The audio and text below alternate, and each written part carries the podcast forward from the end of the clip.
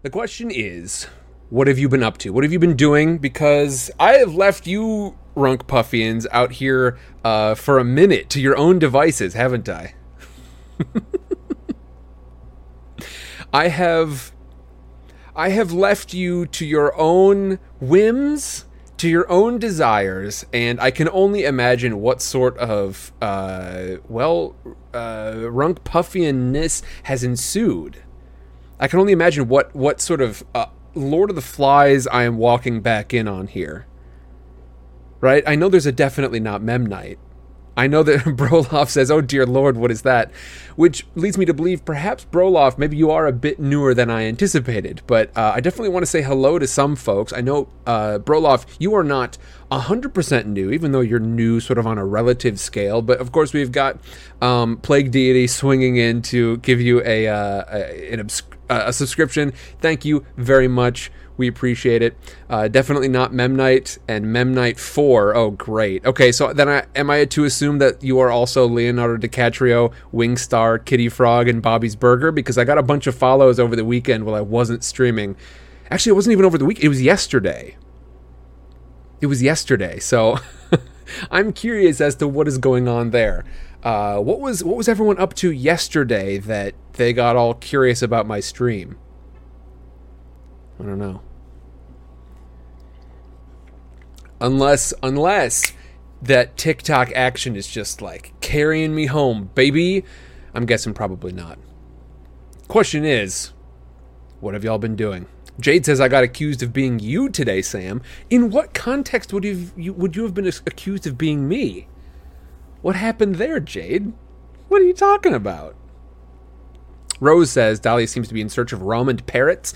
Yes, indeed. Yeah, if y'all have been checking over on the Discord, uh, and I do suggest you jump into the Discord. You can follow these links here if you want to do it. But um, the Discord is a fun spot where we have our discussions midweek. It's how I like to keep people totally updated over everything, um, all the various things that we do here. Uh, Discord is the central hub, and uh, uh Dahlia.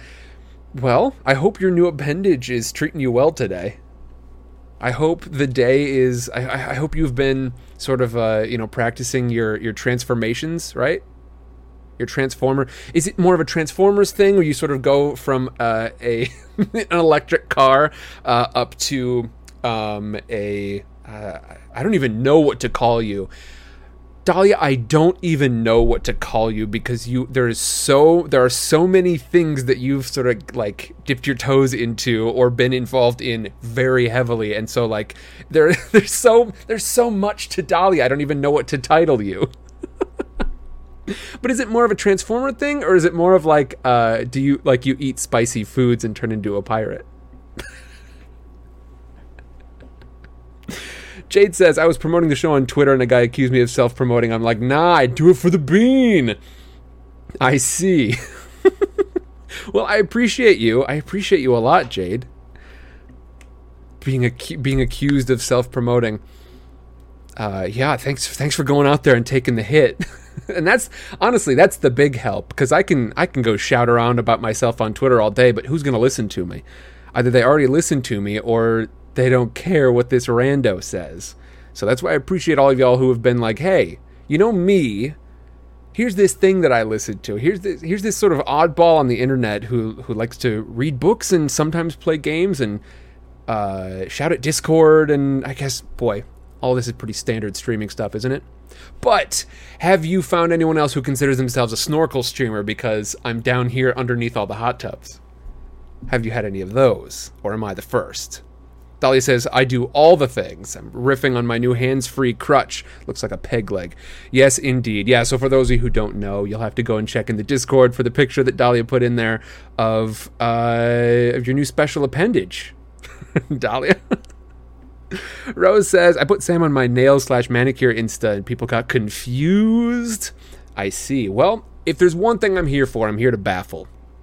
I'm here to baffle and mystify. Jem says it's my turn to have the yucky sympathy pains. My head and stomach are meh. That's how I'm imagining it sounds. Is that about right? Head and stomach are.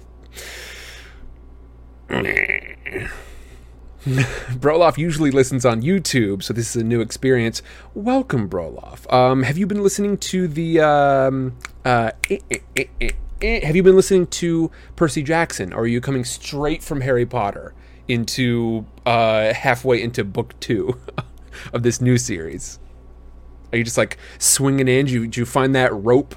Uh, did you find that that vine somewhere on the uh, somewhere on the link page and say, you know what, I'll swing on that. I'll throw myself bodily against this particular, uh, this little Cirque du Soleil act. Off I go! Off to Twitch! Yee! I do appreciate the people who make that leap. Everyone who's come over from uh, from from YouTube, it's glorious to have you here. Uh, Broloff being the the uh, it sounds like the more outspoken today among them, but I'm glad you're here, all of you. I love Percy Jackson. Excellent. I am glad to hear it. Well, in that case, I hope you're prepared for more of this. Because if you if you thought that was the uh, the only time you were going to hear that is in the pre-show, you were wrong. You were wrong. Oh, let's see uh, with the nine months of Prime subscription. Tenacia, yeah, you've been with us for a minute. It doesn't even feel like it's been that long. I've already said it so many times, though. I'm not going to delve into it too much. It just doesn't feel like it's been nine months since I've been here on Twitch, so that's wild. Gems, who done you wrong?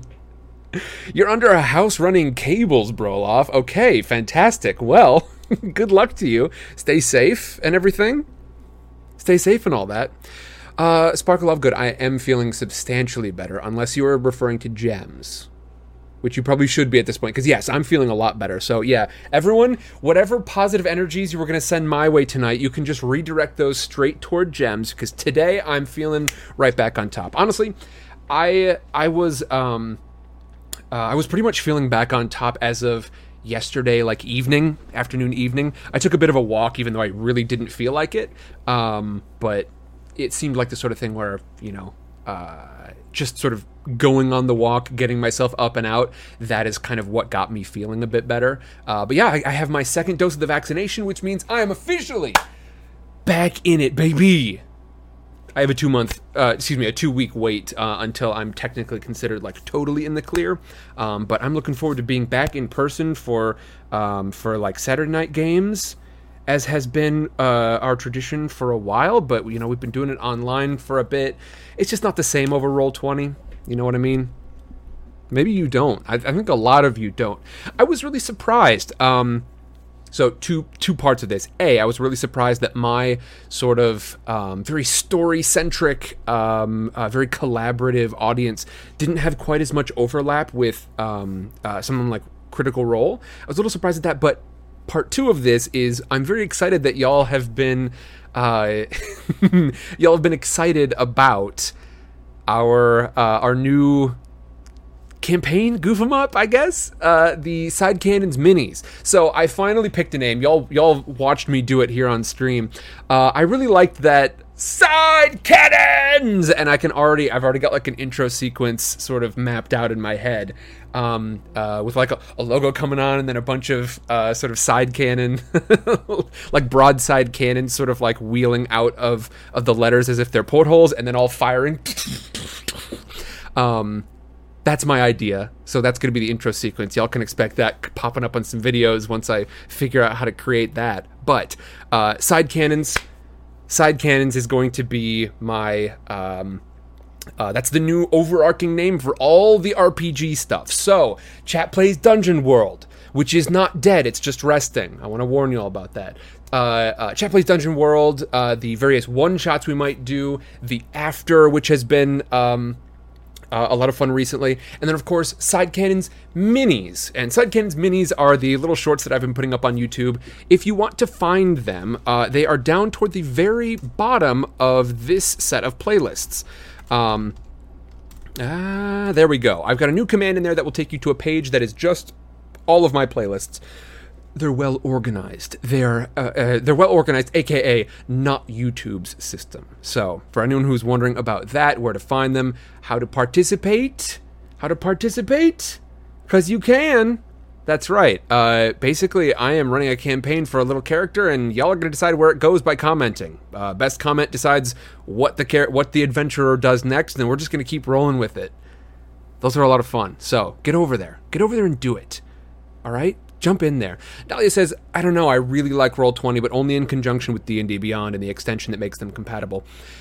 I was okay with Roll20, um, but there's just so much about the experience of, of RPGs for me that I that can only really be in person and it's it's really tough. It's really tough um, on the like on the social front. Having all my friends in tiny boxes makes me feel uh, like I'm I'm losing something, whether it's it or them. I don't know, but I'm either losing it or losing them. Something's going on. My marbles. Hey, my marbles.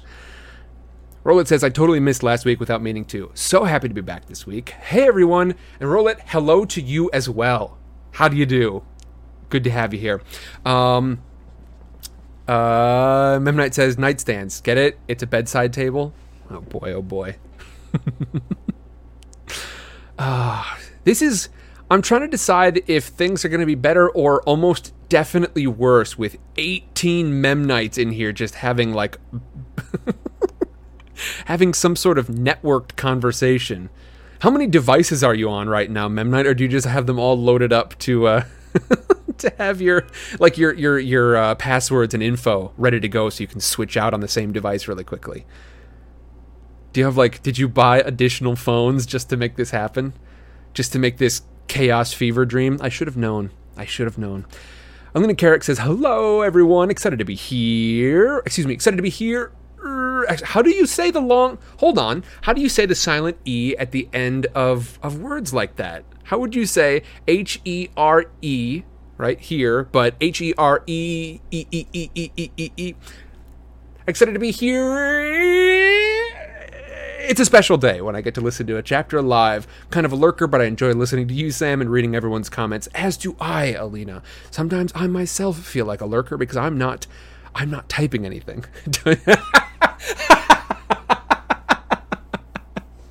oh, Alina says, "Don't ask me. I'm a Spanish speaker." Do y'all not delve into that as much? Let's see. I'm trying to think of any Spanish words because uh, of any language other than English, Spanish is the one I am most familiar with. I certainly won't say I'm like a, a an easy breezy conversationalist, but I can keep up okay. We're all new people, we promise, says Memnite.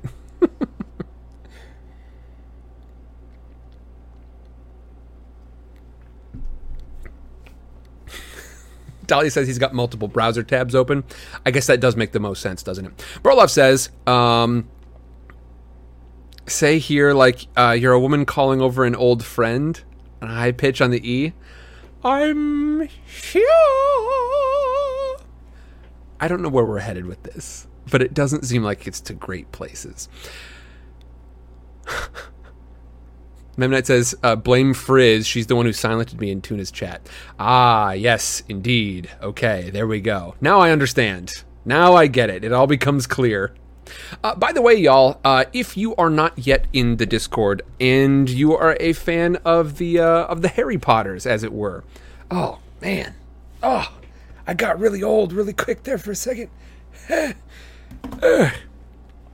I think I aged about 20 years just with that word. If y'all are into Harry Potter, as so many of us are, uh, I would encourage you. I think, I think you can still get in on uh, Gems' game over in the Harry Potter chat.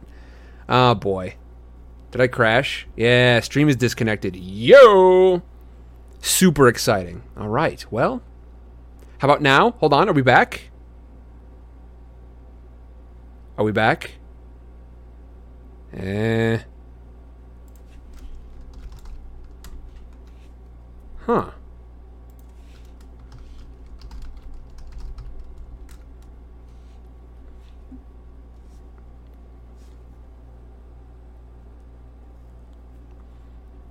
Hmm.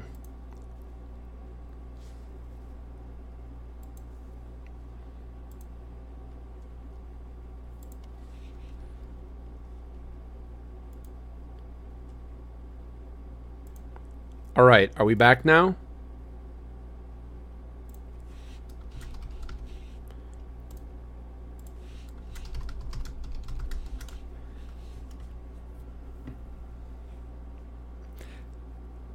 Okay, so that was extra weird. Um, I don't think I've ever had that happen before. My stream crashed, but just the stream. It's almost always a matter of um, the entire the entire like I'll just lose internet connection. I've had that happen before, but this is the first time I've had it just like my whole my my my stream dropped, but only the stream. All right. We're back. Refresh if it's not working for you yet. Interesting. Interesting. Somebody's dialing in on how to crash my stream, but I don't give a dang. With that in mind, everyone, just so no one's missing any of that mm, juicy conversation we were having before, um, head over to the head over to the Harry Potter discussion chat over in the Discord because Gems is running a fun game over there, and I believe there's still just enough time to get in on it. You'll have to check on that, but head on over there. It's going to be fun. I think the the sort of window closes on that tonight. I'm to get over there and give my answers after the stream is over. That's the plan. So, y'all, are you ready? Time for some review. What happened? What happened in our last chapter? And it feels so weird because I have not spoken to y'all since we actually read these chapters. Um, no stream on Tuesday, no stream on Wednesday because I was recovering. But uh, y'all, now that we're back in it, chapters 11 and 12. Clarisse blows up everything, and we check into CC's spa and resort. Chapter 11. Clarisse blows up everything we're heading into a squall, right? Uh, just a just a bit of a storm. Uh, they're headed to the Sea of Monsters, and there's only the one way in the Sea of Monsters. It doesn't matter where the sea is at that particular time. It doesn't matter where they're coming from. Regardless, they are going to have to pass between the sort of gates into the Sea of Monsters. It is Scylla and Charybdis. Scylla, the reptilian creature that lives up on these cliffs that, like I said, they move around no matter what angle you're trying to approach the Sea of Monsters from. Charybdis, the whirlpool and storm. Got to pass between these. They are like the they're like um, the winged boars at the gates of Hogwarts, but here they have got some protection. Clarisse, for one thing, I mean she's a force under her, her under her own, right? Uh, but We've also got um, the rest of Clarisse's crew here.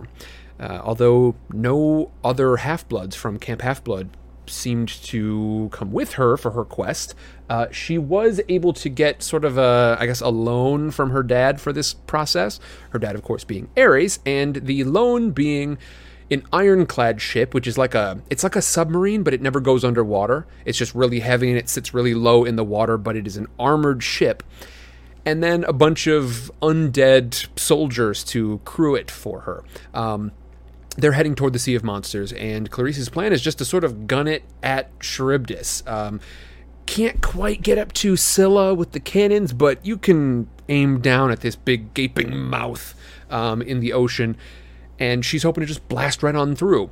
It doesn't quite go that way, does it? The end of the chapter brings us a pretty rough round as Tyson, who has gone down below to try and fix the engine, he manages to do so, but in the process, he is the only one still down below when the ironclad explodes. Percy doesn't know what happened to him, and he wakes up on a boat, a little rowboat, one of these sort of like um, uh, well, what are, they, what are they called? I, and I always get this wrong. I always have to ask this. Um, not escape pods. That's a spaceship, Sam. Not the same thing. Anyway, on one of these little rowboats, uh, Clarisse was on a different one somewhere, but Tyson's nowhere to be seen. Lifeboats. That's probably it, Memnite. Um, then we're into chapter 12. We check into CC's spa and resort. They end up somehow at this amazing beach spa. Looks pretty good. They get on shore, and even though they claim to be wary of traps, because all the traps they've encountered so far have seemed pretty good at first, they're pretty tired. They need some kind of rest. They end up at this resort and they are greeted by a very chipper woman and uh, this woman brings her to uh, a, a beautiful woman who is currently working on a uh, on a loom which is something that's used to create fabric. You, you start with string essentially and create fabric out of it.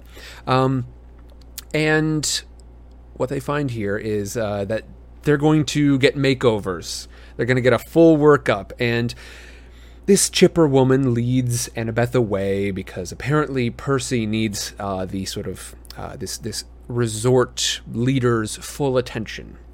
She spends some time talking to Percy about what he would like to be, how he would like to be, what he would like to become, and offers to sort of show Percy his true self. He looks in this clearly enchanted mirror and sees someone stronger, less less derpy looking, if we if we are to understand if we are to sort of read straight into some of the words that he uses to describe how he looks uh, somebody in like cooler clothes and everything. Then she has him drink a milkshake that's going to help him get there to that to that vision of himself.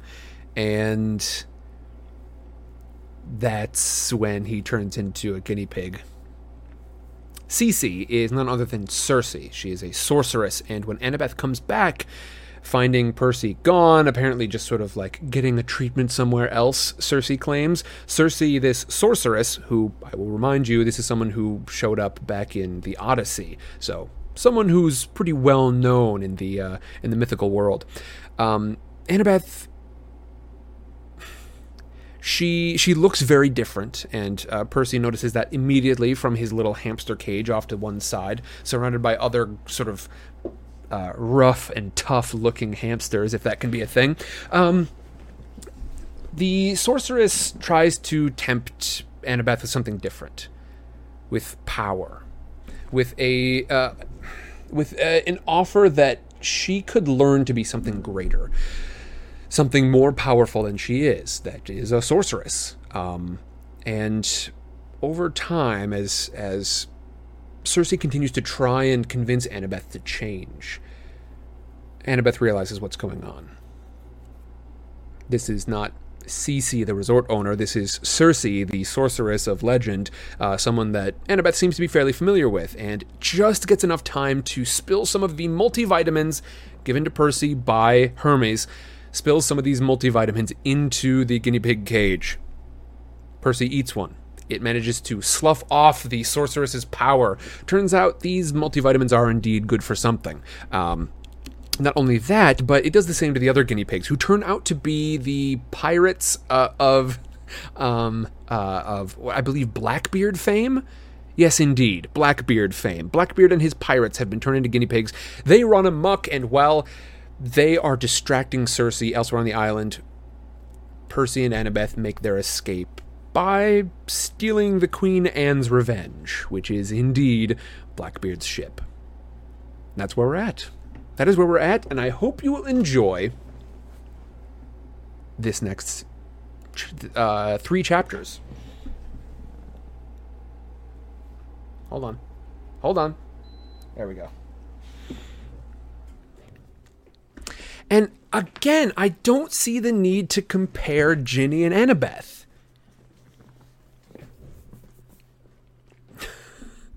I don't see the need to compare the two. Once again, the the only thing that would sort of key them as uh, points of comparison here, because you know Ginny is not an adventurer. Um, uh, uh, Annabeth is not an athlete. Like the only the only reason we would compare them is as romantic interests of the protagonist. And unless we were to compare them as like which one was a better uh, significant other to one character, like which one was specific, uh, a, a, specific, um, or which one was a better SO to like Harry or a better SO to Percy.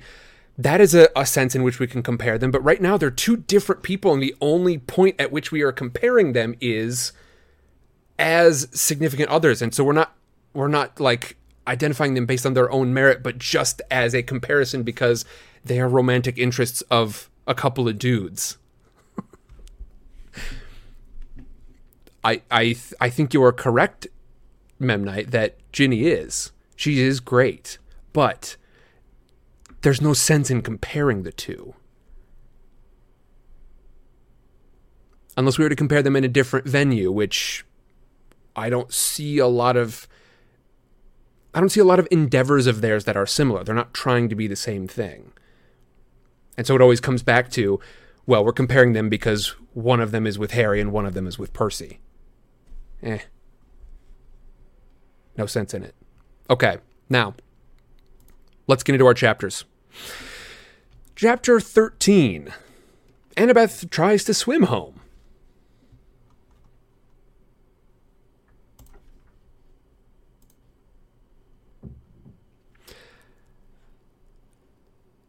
I'd finally found something I was really good at. The Queen Anne's Revenge responded to my every command.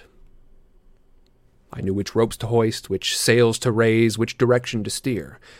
We plowed through the waves at what I figured was about ten knots. I even understood how fast that was. For a sailing ship, pretty darn fast. It all felt perfect. The wind in my face, the waves breaking over the prow, but now that we were out of danger, all I could think about was how much I missed Tyson and how I was worried about Grover. I couldn't get over how badly I'd messed up on Circe's Island. If it hadn't been for Annabeth, I'd still be a rodent, hiding in a hut with a bunch of cute furry pirates. I wondered about what Circe had said. See, Percy, you've unlocked your true self. I still felt changed. Not because I had a sudden desire to eat lettuce. I felt jumpy. Like the instinct to be a scared little animal was now a part of me. Maybe it had always been there. That's what really worried me. We sailed through the night. Annabeth tried to help me keep lookout, but sailing didn't agree with her. After a few hours rocking back and forth, her face turned the color of guacamole, and she went below to lie in a hammock.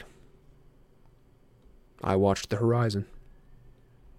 More than once I spotted monsters. A plume of water as tall as a skyscraper spewed into the moonlight. A row of green spines slithered across the waves, something maybe a hundred feet long. Reptilian. I didn't really want to know. Once I saw Nereids, the glowing lady spirits of the sea. I tried to wave at them, but they disappeared into the depths, leaving me unsure whether they'd seen me or not. Sometime after midnight, Annabeth came up on deck. We were just passing a smoking volcano island. The sea bubbled and steamed around the shore. One of the forges of Hephaestus, Annabeth said, where he makes his metal monsters. Like the bronze bulls? She nodded go around, far around. I didn't need to be told twice. We steered clear of the island, and soon it was just a red patch of haze behind us. I looked at Annabeth. So, the reason why you hate Cyclopes so much. The story about how Thalia really died. What happened? It was hard to see her expression in the dark. I guess you deserve to know, she said finally. The night Grover was escorting us to camp, he got confused, took some wrong turns. You remember he told you that once? I nodded. Well, the worst wrong turn was into a Cyclops' lair in Brooklyn. They've got Cyclopses in Brooklyn? I asked. You wouldn't believe how many, but that's not the point. This Cyclops, he tricked us. He managed to split us up inside this maze of corridors in an old house in Flatbush. And he could sound like anyone, Percy, just the way Tyson did aboard the Princess Andromeda. He lured us one at a time. Thalia thought she was running to save Luke. Luke thought he heard me scream for help, and me. I was alone in the dark. I was seven years old. I couldn't even find the exit. She brushed the hair out of her face. I remember finding the main room. There were bones all over the floor. And there were Thalia and Luke and Grover, tied up and gagged, hanging from the ceiling like smoked hams. The Cyclops was starting a fire in the middle of the floor. I drew my knife, but he heard me. He turned and smiled. He spoke, and somehow he knew my dad's voice. I guess he just plucked it out of my mind. He said, No, Annabeth, don't you worry. I love you. You can stay here with me. You can stay forever. I shivered. The way she told it, even now, six years later, freaked me out worse than any ghost story I'd ever heard. What did you do? I stabbed him in the foot. I stared at her. Are you kidding? You were seven years old and you stabbed a grown cyclops in the foot. Oh, he would have killed me. But I surprised him. It gave me just enough time to run to Thalia and cut the ropes on her hands. She took it from there. Yeah, but still, that was pretty brave, Annabeth. She shook her head. We barely got out alive. I still have nightmares, Percy. The way that Cyclops talked in my father's voice. It was his fault we were so long getting to camp. All the monsters who had chased us had time to catch up. That's why Thalia died. If it hadn't been for that Cyclops, she'd still be here today. We sat on the deck, watching the Hercules constellation rise in the night sky. Go down below, Annabeth told me at last. You need some rest. I nodded. My eyes were heavy. But when I got below and found a hammock, it took me a long time to fall asleep. I kept thinking about Annabeth's story. I wondered, if I were her, would I have had enough courage to go on this quest? To sail straight toward the lair of another Cyclops?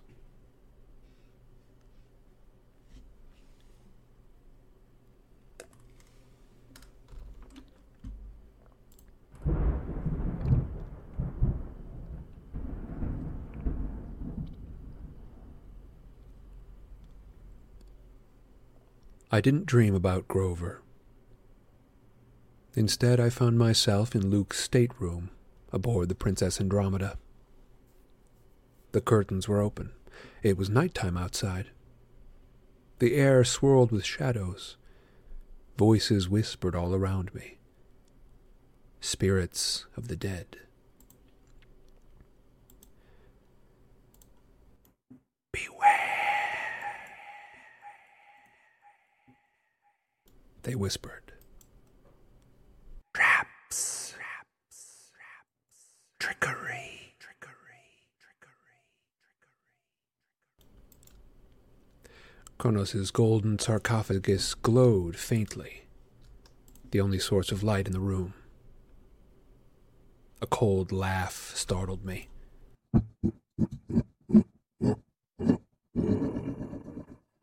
It seemed to come from miles below the ship. You don't have the courage, young one. You can't stop me. I knew what I had to do. I had to open that coffin.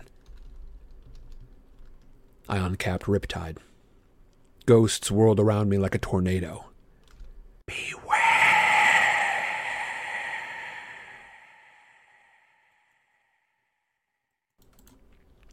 My heart pounded. I couldn't make my feet move, but I had to stop Kronos. I had to destroy whatever was in that box.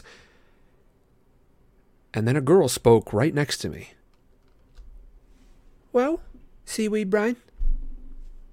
I looked over, expecting to see Annabeth, but the girl wasn't Annabeth. She wore punk style clothes with silver chains on her wrists. She had spiky black hair, dark eyeliner around her stormy blue eyes, and a spray of freckles across her nose. She looked familiar, but I wasn't sure why. Well? she asked. Are we going to stop him or not? I couldn't answer. I couldn't move. The girl rolled her eyes. All right, fine. Leave it to me and Aegis. She tapped her wrist, and the silver chains transformed, flattening and expanding into a huge shield. It was silver and bronze, with the monstrous face of Medusa protruding from the center. It looked like a death mask, as if the Gorgon's real head had been pressed into the metal. I didn't know if that was true or if the shield could really petrify me, but I looked away. Just being near it made me cold with fear. I got the feeling that in a real fight, the bearer of that shield would be almost impossible to beat. Any sane enemy would turn and run. The girl drew her sword and advanced on the sarcophagus. The shadowy ghosts parted for her, scattering before the terrible aura of her shield. No, I tried to warn her, but she didn't listen. She marched straight up to the sarcophagus and pushed aside the golden lid. For a moment she stood there, gazing down at whatever was in the box. The coffin began to glow. No, The girl's voice trembled. it can't be. From the depths of the ocean, Kronos laughed so loudly the whole ship trembled.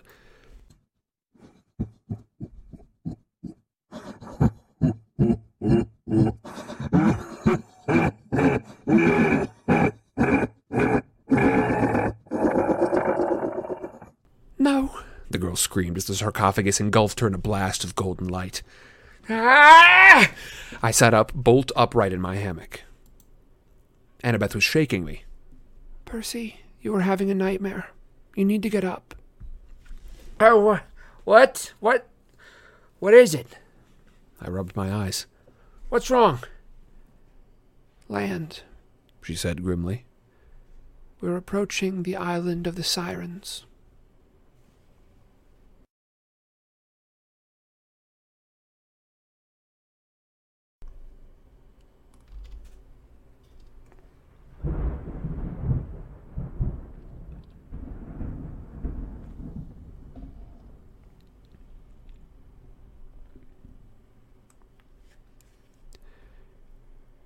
I could barely make out the island ahead of us.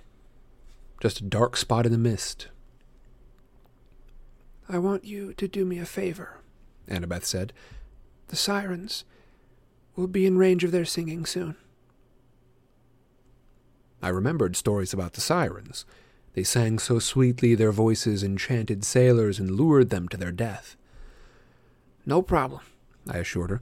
We can just stop up our ears. There's a big tub of candle wax below the deck somewhere. I want to hear them. I blinked. Why? They say the sirens sing the truth about what you desire. They tell you things about yourself you didn't even realize. That's what's so enchanting. If you survive, you become wiser. I want to hear them. How often will I get that chance? Coming from most people, this would have made no sense. But Annabeth, being who she was, well, if she could struggle through ancient Greek architecture books and enjoy documentaries on the History Channel, I guessed sirens would appeal to her too. She told me her plan. Reluctantly, I helped her to get ready. As soon as the rocky coastline of the island came into view, I ordered one of the ropes to wrap around Annabeth's waist, tying her to the foremast. Don't untie me, She said, no matter what happens or how much I plead. I'll want to go straight over the edge and drown myself. Are you trying to tempt me? Ha ha. I promised I'd keep her secure. Then I took two large wads of candle wax, kneaded them into earplugs, and stuffed my ears. Annabeth nodded sarcastically, letting me know that the earplugs were a real fashion statement. I made a face at her and turned the pilot's wheel. The silence was eerie. I couldn't hear anything but the rush of blood in my head. As we approached the island, jagged rocks loomed out of the fog. I willed the Queen Anne's Revenge to skirt around them. If we sailed any closer, those rocks would shred our hull like blender blades. I glanced back. At first, Annabeth seemed totally normal. Then she got a puzzled look on her face. Her eyes widened. She strained against the ropes. She called my name. I could tell just from reading her lips. Her expression was clear. She had to get out. This was life or death. I had to let her out of the ropes right now. She seemed so miserable it was hard not to cut her free. I forced myself to look away. I urged the Queen Anne's Revenge to go faster. I still couldn't see much of the island, just mist and rocks, but floating in the water were pieces of wood and fiberglass, the wreckage of old ships, even some flotation cushions from airplanes. How could music cause so many lives to veer off course? I mean, sure, there were some top 40 songs that made me want to take a fiery nosedive, but still, what could the sirens possibly sing about? For one dangerous moment, I understood Annabeth's curiosity. I was tempted to take out the earplugs just to get a taste of the song. I could feel the sirens' voices vibrating the timbers of the ship, pulsing along with the roar of blood in my ears. Annabeth was pleading with me. Tears streamed down her cheeks. She strained against the ropes as if they were holding her back from everything she cared about. How could you be so cruel? She seemed to be asking me. I thought you were my friend. I glared at the misty island. I wanted to uncap my sword, but there was nothing to fight. How do you fight a song? I tried hard not to look at Annabeth. I managed it for about five minutes. That was my big mistake. When I couldn't stand it any longer, I looked back and found a heap of cut ropes, an empty mast. Annabeth's bronze knife lay on the deck. Somehow she'd managed to wriggle it into her hand. I'd totally forgotten to disarm her. I rushed to the side of the boat and saw her paddling madly for the island, the waves carrying her straight toward the jagged rocks. I screamed her name, but if she heard me, it didn't do any good. She was entranced, swimming toward her death. I looked back toward the pilot's wheel and yelled, Stay! Then I jumped over the side.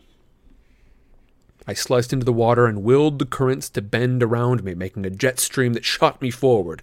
I came to the surface and spotted Annabeth, but a wave caught her, sweeping her between two razor sharp fangs of rock. I had no choice. I plunged after her. I dove under the wrecked hull of a yacht, wove through a collection of floating metal balls on chains that I realized afterward were mines. I had to use all of my power over water to avoid getting smashed against the rocks or tangled in the nets of barbed wire strung just below the surface. I jetted between two rock fangs and found myself in a half moon shaped bay. The water was choked with more rocks and the ship wreckage and floating mines. The beach was black volcanic sand. I looked around desperately for Annabeth. There she was. Luckily or unluckily, she was a strong swimmer. She'd made it past the mines and the rocks. She was almost to the black beach. Then the mist cleared, and I saw them. The sirens. Imagine a flock of vultures the size of people with dirty black plumage, gray talons, and wrinkled pink necks. Now imagine human heads on top of those necks, but the human heads keep changing. I couldn't hear them, but I could see they were singing. As their mouths moved, their faces morphed into people I knew my mom, Poseidon, Grover, Tyson, Chiron, all the people I most wanted to see. They smiled reassuringly, inviting me forward, but no matter what shape they took, their mouths were greasy and caked with the remnants of old meals. Like vultures, they'd been eating with their faces, and it didn't look like they'd been feasting on monster donuts. Annabeth swam toward them. I knew I couldn't let her get out of the water. The sea was my only advantage. It had always protected me one way or another. I propelled myself forward and grabbed her ankle. The moment I touched her, a shock went through my body, and I saw the sirens, the way that Annabeth must be seeing them. Three people sat on a picnic blanket in Central Park. A feast was spread out before them. I recognized Annabeth's dad from photos she'd shown me. An athletic looking, sandy haired guy in his 40s. He was holding hands with a beautiful woman who looked a lot like Annabeth. She was dressed casually blue jeans and a denim shirt and hiking boots. But something about the woman radiated power. I knew that I was looking at the goddess Athena. Next to them sat a young man, Luke. The whole scene glowed in warm, buttery light. The three of them were talking and laughing, and when they saw Annabeth, their faces lit up with delight. Annabeth's mom and dad held out their arms invitingly. Luke grinned and gestured for Annabeth to sit next to them, as if he'd never betrayed her, as if he were still her friend. Behind the trees of Central Park, the city skyline rose. I caught my breath because it was Manhattan, but not Manhattan. It had been totally rebuilt from dazzling white marble, bigger and grander than ever, with golden windows and rooftop gardens. It was better than New York. Better than Mount Olympus. I knew immediately that Annabeth had designed it all. She was the architect for a whole new world.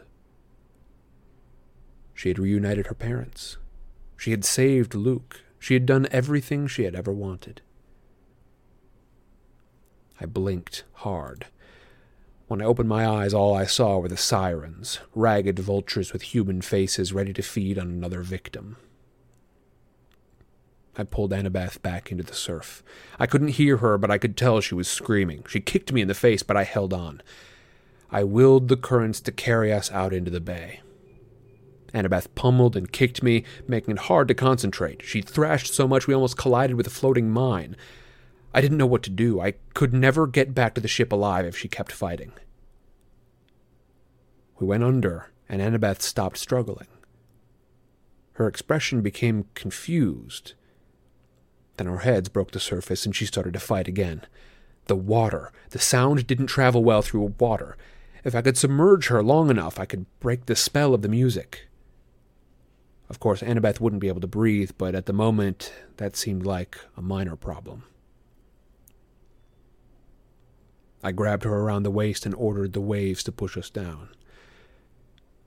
We shot into the depths, ten feet, twenty feet. I knew I had to be careful because I could withstand a lot more pressure than Annabeth. She fought and struggled for breath as bubbles rose around us. Bubbles. I was desperate.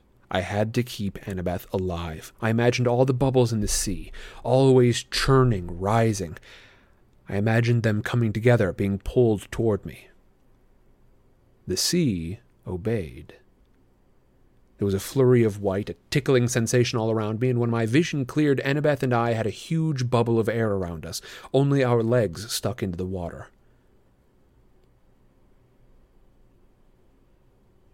She gasped and coughed. Her whole body shuddered, but when she looked at me, I knew the spell had been broken. She started to sob.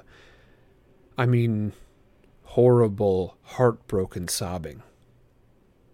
She put her head on my shoulder, and I held her. Fish gathered to look at us, a school of barracudas, some curious marlins. Scram, I told them. They swam off, but I could tell they went reluctantly. I swear I understood their intentions. They were about to send rumors flying around the sea about the son of Poseidon and some girl at the bottom of Siren Bay. I'll get us back to the ship, I told her. It's okay. Just hang on. Annabeth nodded to let me know she was better now. Then she murmured something I couldn't hear because of the wax in my ears. I made the current steer our weird little air submarine through the rocks and barbed wire back toward the hull of the Queen Anne's Revenge, which was maintaining a slow and steady course away from the island. We stayed underwater, following the ship, until I judged that we had moved out of earshot of the sirens. Then I surfaced, and our air bubble popped. I ordered a rope ladder to drop over the side of the ship, and we climbed aboard. I kept my earplugs in just to be sure. We sailed until the island was completely out of sight. Annabeth sat huddled in a blanket on the forward deck. Finally, she looked up, dazed and sad, and mouthed, Safe. I took out the earplugs. No singing. The afternoon was quiet, except for the sound of waves against the hull. The fog had burned away to a blue sky, as if the island of the sirens had never existed. You okay? I asked. The moment I said it, I realized how lame that sounded. Of course, she wasn't okay. I didn't realize. She murmured. What? Her eyes were the same color as the mist over Siren's Island. How powerful the temptation would be. I didn't want to admit that I'd seen what the sirens had promised her. I felt like a trespasser, but I figured I owed it to Annabeth. I saw the way that you rebuilt Manhattan, I told her. And Luke. Your parents. She blushed. You saw that? What Luke told you back in the Princess Andromeda about starting the world over from scratch? That really got to you, huh? She pulled her blanket around her. Uh, my fatal flaw. That's what the sirens showed me. My fatal flaw is hubris. I blinked. What? That brown stuff that they spread on veggie sandwiches? She rolled her eyes. No, seaweed brain, that's hummus. Hubris is worse. What could be worse than hummus? Hubris means deadly pride, Percy. Thinking you can do things better than anyone else, even the gods. You feel that way? She looked down. Don't you ever feel like, what if the world really is messed up? What if we could do it all over again from scratch? No more war, nobody homeless, no more summer reading homework. Okay, I'm listening. I mean, the West represents some of the best things mankind ever did. That's why the fire is still burning. That's why Olympus is still around. But sometimes you see the bad stuff, you know? And you start thinking the way that Luke does. If I could tear all this down, I would do it better. Don't you ever feel that way? Like you could do a better job if you ran the world? Uh, no. Me running the world would kind of be a nightmare. Then you're lucky. Hubris isn't your fatal flaw. Okay, well, what is? I don't know, Percy, but every hero has one. If you don't find it and learn to control it, well, they don't call it fatal for nothing.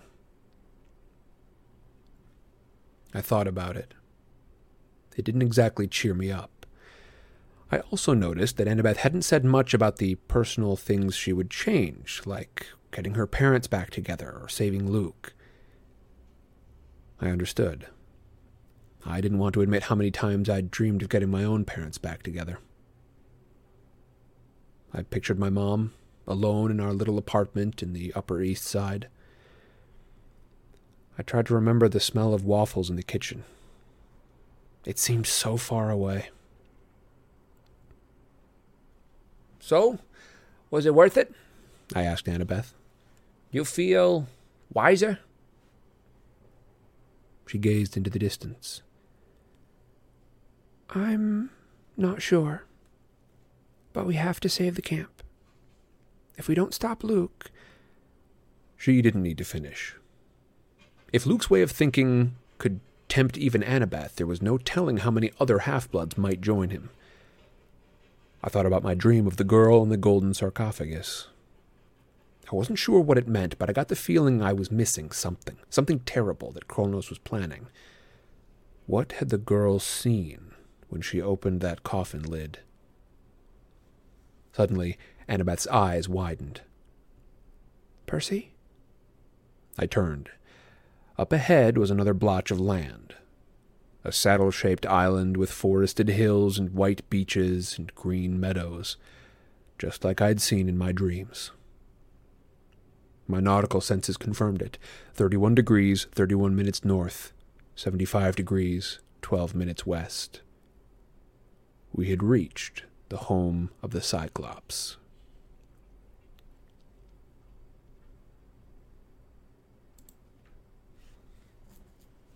Mm, there we are, folks. The end of our first chapter. The first of three chapters, in fact, tonight. Uh, some of y'all may be happy to know we are going for big three tonight. We've got a couple of short ones and one like average length one, and so I figured, you know what? Let's just go for it. We're shooting the moon. What that does mean is that I'm going to take a slightly quicker break here than usual. Um, uh, I'm still going to take my five minutes, uh, but I am going to. I think I'm just going to roll right into that, and then we're going to come back. We'll talk for a little bit about the Chatterbreak question, and then we're going to hit our next chapter pretty quickly. Um, Jem says, "I was just thinking, what is everyone's fatal flaw?" And I like that one, although I don't think it's my. I, don't think it's my place as like a Chatterbreak question to ask. I do like that question quite a bit. Uh, Rose is saying Sander asked a great question for the break. Yeah, I try to keep it like I try to keep it um like book focused. Um, let's see. What does Sander have? What could be Percy's fatal flaw? Uh, that's a great question. Absolutely. You're 100% right. And obviously this is not to this is not to ding Jem's question. I think that's a great one. As a matter of fact, a, a super good one for over in the Discord as well, uh, like later on in the week. But um, y'all know what I'm trying to do. Y'all know I'm trying to get my get my grubby hands on you and and drag you into the world of like literary analysis and and what does that mean for us and what could it mean for us. So I'm gonna get you, Sander. I think that's an excellent question because it, it has to do with our protagonist. What could be Percy's fatal flaw? Sander, thank you very much for the Chatterbreak question. And uh, for Rose, thank you very much for uh, signal boosting that. I appreciate it. Y'all, I will see you back here in just five minutes. While we are gone, go ahead and attack that Chatterbreak question. What do we think Percy's fatal flaw is? And uh, I mean, while we're at it, we can we can attach that to some of the other characters as well. But let's start with Percy. I want to see what everyone thinks about Percy. Y'all, I'll see you in five minutes. Bye bye.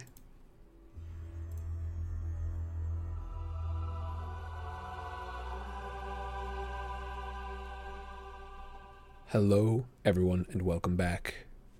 My voice is sounding particularly audiobooky today, is it not? I do hope you'll agree that my voice is sounding particularly audiobookish today. Thank you for joining me for Sidecar Stories. For real though, thank you all for being here. My name is Sam, this is Sidecar Stories, and of course, today is Thursday. Now, typically I would say this is as opposed to the other days of the week, but I didn't stream much this week, y'all, did I? Indeed not. Uh, I went ahead and streamed just the once, and that's uh, this one right here. So, welcome back to Flying Sidecar. This is, of course, a voice actor's venture through some stories that we all love, and we have got a Chatterbreak question on the table. This is something that we like to do in between chapters, sometimes mid chapter if we've got the time for it, sometimes. Right now, our Chatterbreak question is what is Percy Jackson's fatal flaw? This is something that comes up not just in ancient Greek literature and mythology, um, although it is sort of rooted there, and I think the conversation will often return there. Uh, when we talk about heroes, oftentimes this sort of format of literature, this sort of uh, whether it delves into myth or not, whether it um, is you know pretty realistic or not, when you get into the idea of a hero, this is a specific kind of lead character, specific kind of main character, specific kind of protagonist. Not every protagonist is a hero. Oftentimes we will use that as kind of a catch all, but hero is a, a term for a very specific type of protagonist, and they are ones who are designed to designed to sometimes um, narratively they are destined to um, i would say frequently they are destined to but sometimes they're just sort of uh, relied upon to there's expectation upon them to save somebody whether it's a lot of people or just some people or just a specific group of people that can be a little different depending on the story but this idea of a hero, they're they're going to be relied upon to save people, and oftentimes they are dealing with a flaw. Now, this fatal flaw, this this is a term that comes up pretty frequently in this type of literature. Again, whether or not it's fantastical. Sometimes you've got a hero story that is totally grounded. There's no fantasy elements, no no um, you know like uh, sci-fi elements. It is straightforward. I'm trying to think of a good example. Um, of like of of totally non-fantasy hero literature um, but the the big thing that this hero deals with is oftentimes they are pretty good people you would look at them and and their actions and the a lot of times because we have a window into their thoughts we would look at their thoughts as well and consider that person a good person but they have some fatal flaw I think one of the big things that has changed is that back in the day, the fatal flaw was the thing that caused them to go from successful to unsuccessful. And they have to overcome that in order to be that successful person. Sometimes, and I think more often nowadays, it is more of a fatal flaw that, that prevents them from self actualizing, from being the best version of themselves. Regardless, when we deal with this type of protagonist, with the hero, with someone who is supposed to be who is who is destined, whether it is narratively destined or just destined by virtue of being the hero of our story, destined to do something great. And we find that they're pretty capable of this thing overall, but there's some big piece missing. And so when we talk about fatal flaws, oftentimes we can connect this back with the idea of a hero protagonist, that particular type of protagonist. Oftentimes they've got few flaws, but the one big one gets to him over and over and over again. And much of the arc of a hero protagonist often deals with trying to overcome that one big flaw in themselves. There's my little spiel on it. Let's see what y'all have had to say on it. Van saves lives, and once again, I'll remind you of the question because I pontificated for a moment there. What is Percy Jackson's fatal flaw? Van says maybe it has to do with the lengths he'll go to protect his mom it may have worked out in the long run, but he made a bunch of bad decisions trying to save her in the first book. Interesting. So the fatal flaw is a person. Um, Vane says, uh, like I said, he has to protect his friends no matter what. Okay, so maybe person slash people. So maybe kind of a, a weakness is, um, uh, um, uh, I guess in uh, a bit of like tribalism, I guess, being prioritizing those that he knows over those that he doesn't know. Um, alternatively, maybe prioritizing the people that he loves over succeeding in the task, sort of making bad decisions as long as you sort of help those people that you know in the short term while kind of ignoring the long term. So maybe a bit of short sightedness. You know, and, and here are those two sort of variations. We could say that there's a bit of tribalism, which is like that would be him presenting preventing himself from self actualizing, from being the person who can objectively just want to save everyone, or we could say it's sort of the more classical style, where it's the the fatal flaw isn't preventing him from, from self actualizing. It's the thing between him and success in his mission, which would be a bit of that sort of short sightedness aspect. Interesting. Miss Messica says, uh, and to protect anyone that isn't himself. Okay, now that's an interesting one as well. Kind of that idea of of uh, he'll he'll rush headlong into things. He's got no real self preservation, which is not going to help him do much in the long term, right? That's probably going to get him uh, cut out of the action pretty quickly. Sanders says, I think maybe it could be that he wants to help protect everyone. I could see him killed that way, but I'm not sure.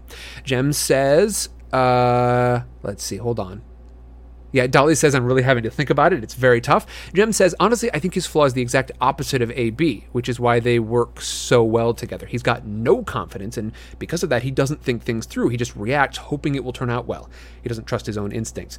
Hmm. Now that's also an interesting one, right? Um, and I think we've seen we've seen both of these different theories play out. I think a lot of this has has sort of attached to the one theory of um, kind of his desire to save others and then we've got this other theory about sort of his own, uh, his lack of self assuredness.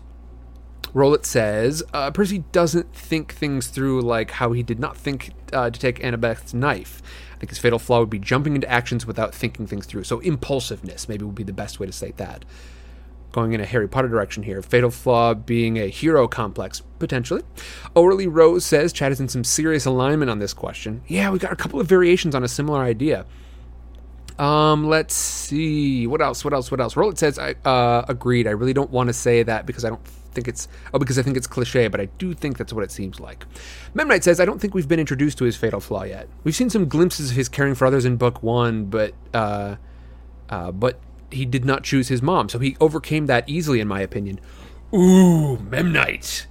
That's an excellent point. That's an excellent point. There was that moment where he could have cho- like that for for someone who's like super short term focused, who must save people now, forget what happens later. That would have been the moment to do it, right? Although we could fairly say that it was sort of weighed against some other people who he would have had to choose explicitly not to save. And maybe we're getting down into some some very particular aspects here about maybe he he can't choose not to save people. or I should say, he can't cause other people any harm. I don't know, maybe kind of a Hippocratic oath sort of thing.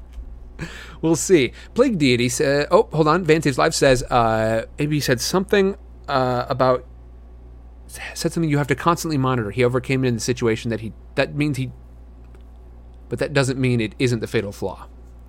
Okay, sure. So so kind of having having it happen one time differently doesn't mean that's not the fatal flaw. Fair enough. I think that is definitely fair. Um, oftentimes, these hero stories are them constantly overcoming and then succumbing to and then overcoming their fatal flaw again and again. Plague Deity says, I think his fatal flaw is the self doubt. He always has to question whether or not he can do something uh, till he does it. He does not seem to really understand how powerful it really is. He just thinks it's luck. He certainly does seem to ascribe lots of things to luck, doesn't he? Just lucky that this happened, lucky that this was in the right spot. Memnite says, personally, I think it will end up being him wanting to believe in the goodness of people. Uh, him believing everyone can see the light and be good, which can really interfere with the whole taking down evil of his job as a half blood. Um, Orly Rose says, uh, and he didn't do it for pride, credit, or glory, which, which makes him so much more dangerous when he acts on impulse to save people. He takes no account of danger to himself, which probably leads to the fatal part of the fatal flaw. He's others minded, compassionate, loyal, driven by desire to help others simply because they need it. I like this. I like this discussion here. Y'all, thank you very, very much. I'm sorry if I didn't get to yours, um, but I think we're on a bit of a tight one tonight because we have got three chapters. Which means if y'all are just catching up with us right now, and by the way, Richard26, hello. Good to have you here. Uh, that is a new name that I have not seen here in chat before, so it is good to have you here, and I hope you will enjoy, uh, as will the rest of you, our next two chapters.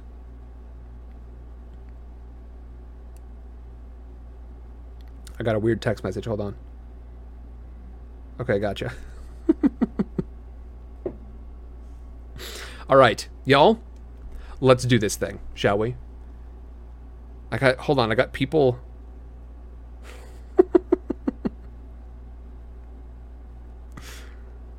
Oh boy, we got we got people arguing over in my YouTube comments. Good luck, y'all. Okay, here we go. Now we're officially getting started. Chapter 14. We meet the sheep of doom. When you think Monster Island, you think craggy rocks and bones scattered on the beach like the island of sirens. The Cyclops' island was nothing like that. I mean, okay, it had a rope bridge across a chasm, which is not a good sign. You might as well put up a billboard that said, Something evil lives here. But except for that, the place looked like a Caribbean postcard. It had green fields and tropical fruit trees and white beaches. As we sailed down toward the shore, Annabeth breathed in sweet air. The fleece, she said. I nodded. I couldn't see the fleece yet, but I could feel its power. I could believe it would heal anything, even Thalia's poisoned tree. If we take this away, is this island going to die? Annabeth shook her head. It'll fade. It'll go back to what it would be normally, whatever that is. I felt a little guilty about ruining this paradise, but I reminded myself we had no choice. Camp Half Blood was in trouble, and Tyson. Tyson would still be with us if it weren't for this quest. In the meadow at the base of the ravine, several dozen sheep were milling around. They looked peaceful enough, but they were huge, the size of hippos. Just past them was a path that led up into the hills. At the top of the path, near the edge of the canyon, was the massive oak tree I'd seen in my dreams. Something gold glittered in its branches. This is too easy, I said. We could just hike up the hill and take it. Annabeth's eyes narrowed. There's supposed to be a guardian, a dragon, or. That's when a deer emerged from the bushes. It trotted into the meadow, probably looking for grass to eat, when all the sheep bleated at once and rushed the animal. It happened so fast that the deer stumbled and was lost in a sea of wool and trampling hooves. Grass and tufts of fur flew into the air. A second later, the sheep all moved away, back to their regular, peaceful wanderings. The deer that had been there was a pile of clean white bones. Annabeth and I exchanged looks. They're like piranhas, she said. Piranhas with wool. How are we gonna. Percy, Annabeth gasped, grabbing my arm. Look. She pointed down to the beach, just below the sheep meadow, where a small boat had been run aground, the other lifeboat from the CSS Birmingham. We decided there was no way we could get past the man eating sheep. Annabeth wanted to sneak up the path invisibly and grab the fleece, but in the end I convinced her that something would go wrong. The sheep would smell her. Another guardian would appear. Something. And if that happened, I'd be too far away to help. Besides, our first job was to find Grover and whoever had come ashore in that lifeboat. Assuming they'd gotten past the sheep. I was too nervous to say that I was secretly hoping Tyson might still be alive. We moored the Queen Anne's Revenge on the backside of the island where the cliffs rose straight up a good two hundred feet. I figured the ship was less likely to be seen there. The cliffs looked climbable, barely, about as difficult as the lava wall back at camp. At least it was free of sheep. I hoped that Polyphemus would not also keep carnivorous mountain goats. We rowed a lifeboat to the edge of the rocks and made our way up, very slowly. Annabeth went first because she was the better climber. We only came close to dying six or seven times, which I thought was pretty good. Once I lost my grip and found myself dangling by one hand from a ledge fifty feet from the rocky surf. But I found another foothold and kept climbing. A minute later, Annabeth hit a slippery patch of moss and her foot slipped. Fortunately, she found something else to put it against. Unfortunately, that something was my face. Sorry, she murmured. It's okay, I grunted, though I'd never really want to know what Annabeth's sneaker tasted like. Finally, when my fingers felt like molten lead and my arm muscles were shaking from exhaustion, we hauled ourselves over the top and collapsed. Oh, I said. Ouch, moaned Annabeth. Oh! bellowed another voice. If I hadn't been so tired, I would have leapt another two hundred feet. I whirled around, but I couldn't see who had spoken. Annabeth clamped her hand over my mouth. She pointed. The ledge we were sitting on was narrower than I'd realized. It dropped off on the opposite side, and that's where the voice was coming from. Right below us. You're a feisty one. The deep voice bellowed. challenge me! Clarisse's voice, no doubt about it. Give me back my sword and I'll fight you. The monster roared with laughter. Annabeth and I crept to the edge. We were right above the entrance to the Cyclops cave. Below us stood Polyphemus and Grover, still in his wedding dress. Clarisse was tied up, hanging upside down over a pot of boiling water. I was half hoping to see Tyson down there, too. Even if he'd been in danger, at least it would have meant he was still alive. But there was no sign of him. Hmm. Polyphemus pondered. Eat loudmouth girl now, or wait for wedding feast. What does my bride think? He turned to Grover, who backed up and almost tripped over his completed bridal train. Oh, um, I'm not really hungry right now, dear. Perhaps. Did you say bride? Clarisse demanded. Who? Grover? Next to me, Annabeth muttered. Shut up. She has to shut up. Polyphemus glowered. What? What? Grover. The cider! Clarisse yelled. Oh! Grover yelped. The poor thing's brain is boiling from that hot water. Uh, Pull her down, dear. Polyphemus's eyelids narrowed over his balefully milky eyes as if he were trying to see Clarisse more clearly. The Cyclops was an even more horrible sight than he had been in my dreams.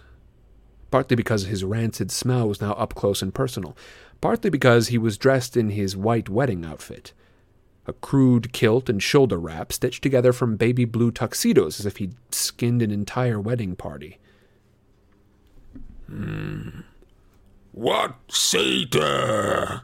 asked Polyphemus. Satyrs are good eating. You bring me a satyr? No, you big idiot!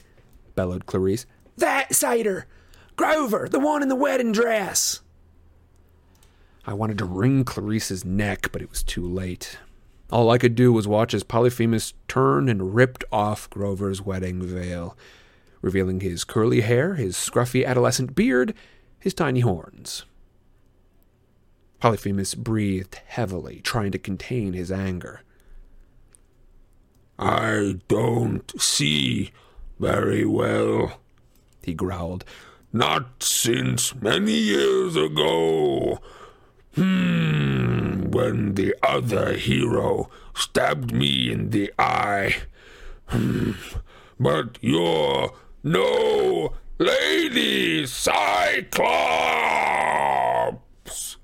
The Cyclops grabbed Grover's dress and tore it away. Underneath, the old Grover reappeared in his jeans and t shirt. He yelped and ducked as the monster swiped over his head. Stop! Grover pleaded. Don't eat me raw. I, I, I have a good recipe. I reached for my sword, but Annabeth hissed. Wait. Polyphemus was hesitating, a boulder in his hand, ready to smash his would be bride. Hmm. Recipe. He asked Grover. Oh, y- yes. You don't want to eat me raw. You'll get E. coli and botulism and all sorts of horrible things. I taste much better grilled over a slow fire with mango chutney. You could get some mangoes right now down there in the woods. I'll, I'll wait here. The monster pondered this. My heart hammered against my ribs. I figured I'd die if I charged, but I couldn't let the monster kill Grover. Grilled satyr with, hmm, mango chutney. Polyphemus mused. He looked back at Clarisse, still hanging over the pot of boiling water. You, hmm, you a satyr too? No, you overgrown pile of dung. She yelled. I'm a girl, the daughter of Ares. Now untie me so I can rip your arms off. Hmm, rip my arms off. Hmm. Polyphemus repeated. And stuff 'em down your throat. You got spunk. Hmm. Let me down. Polyphemus snatched up Grover as if he were a wayward puppy. Have to graze sheep now. Hmm. Wedding postponed until tonight. Hmm. Then we'll eat satyr for the main course. But you're still getting married. Grover sounded hurt. Who's the bride? Polyphemus looked toward the boiling pot. Clarisse made a strangling sound. I, I, you can't. No, you can't be serious. I'm not. Before Annabeth or I could do anything, Polyphemus picked her up off of the rope like she was a ripe apple and tossed her and Grover deep into the cave. Hmm. Make yourself comfortable. I come back at sundown for, hmm, big event. Then the Cyclops whistled, and mixed flocks of goats and sheep, smaller than the man eaters, flooded out of the cave and past their master. As they went to pasture, Polyphemus patted some on the back and called them by name Beltbuster, Tammany, Lockhart, etc. When the last sheep had waddled out, Polyphemus rolled a boulder in front of the doorway as easily as I would close a refrigerator door, shutting off the sound of Clarisse and Grover screaming inside. Mmm, mangoes. Polyphemus grumbled to himself. What are, hmm, mangoes? He strolled off down the mountain in his baby blue groom's outfit, leaving us alone with a pot of boiling water and a six ton boulder.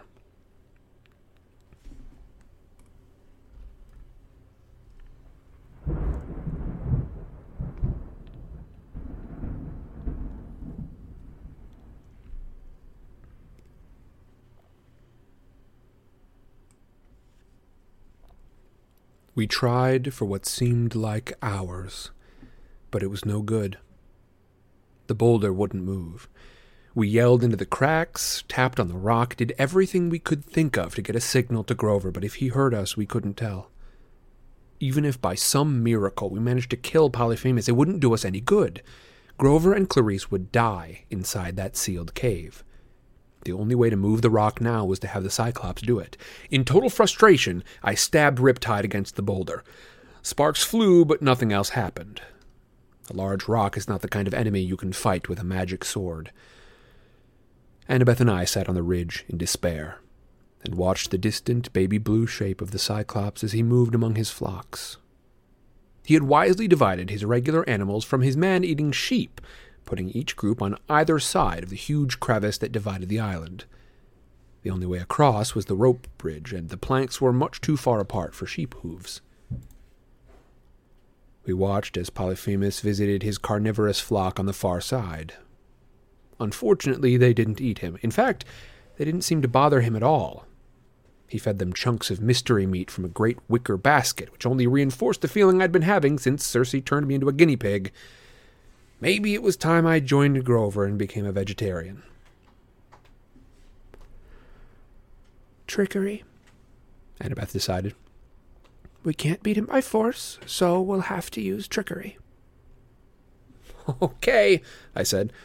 What trick? I haven't figured that part out yet. Cool, great. Polyphemus will have to move the rock to let the sheep inside. At sunset, I said, which is when he's going to marry Clarisse and have Grover for dinner. I'm not sure which one is more gross. I could get inside, she said. invisibly. And what about me? The sheep? Annabeth mused. She gave me one of those sly looks that always made me wary. How much do you like sheep?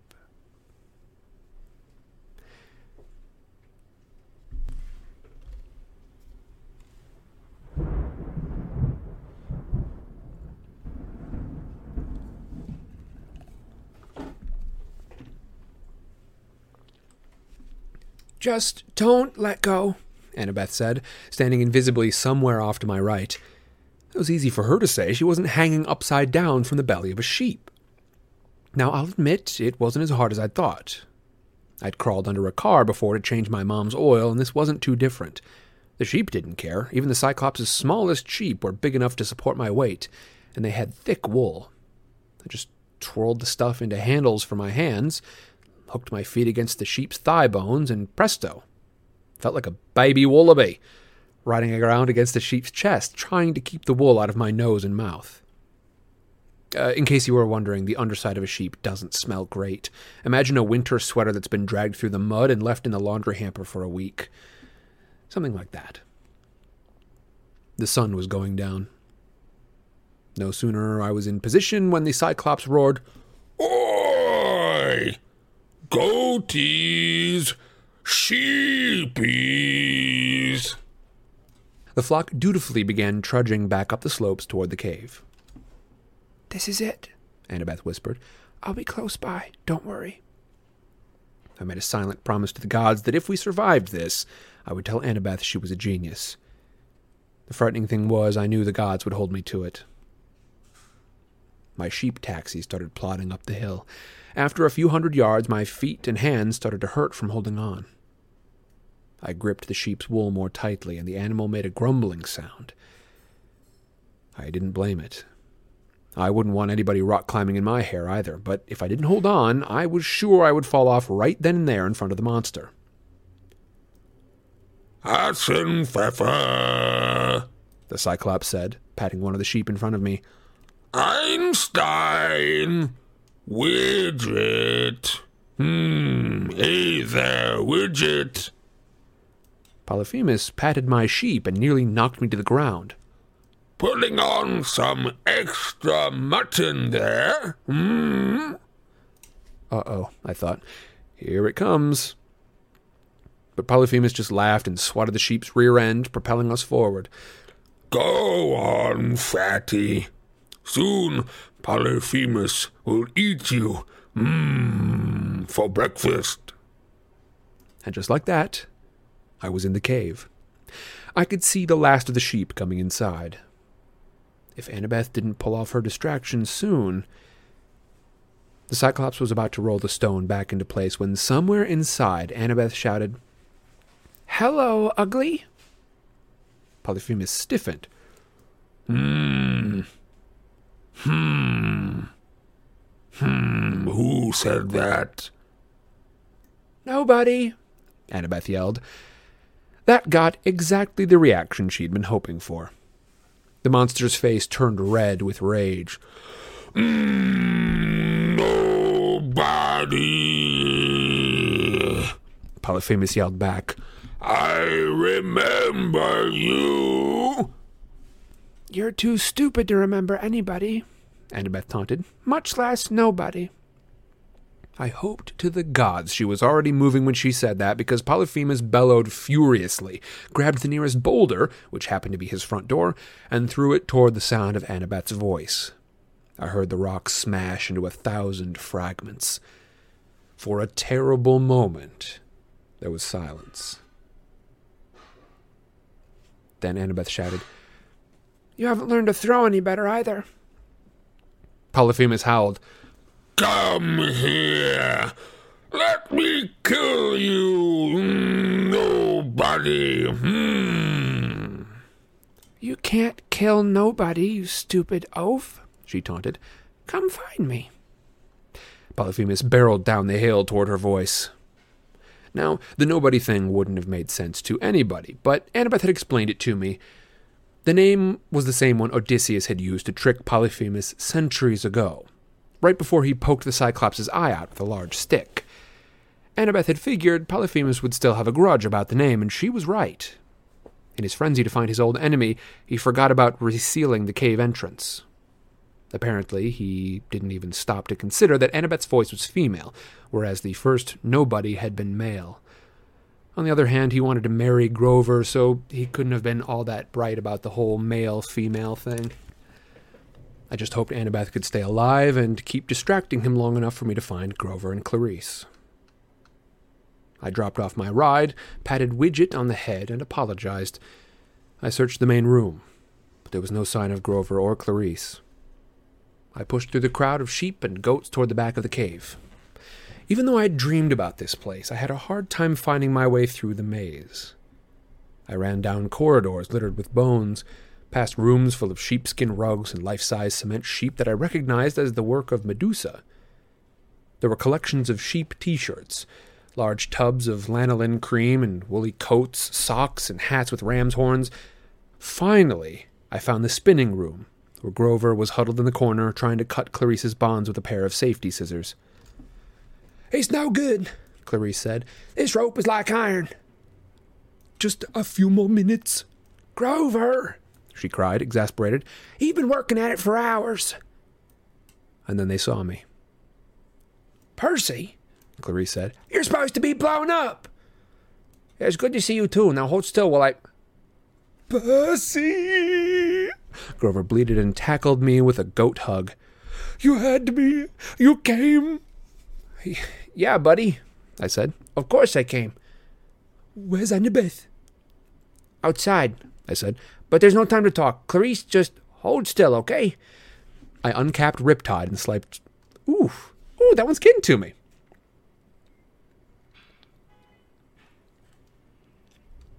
That one's getting to me a little bit.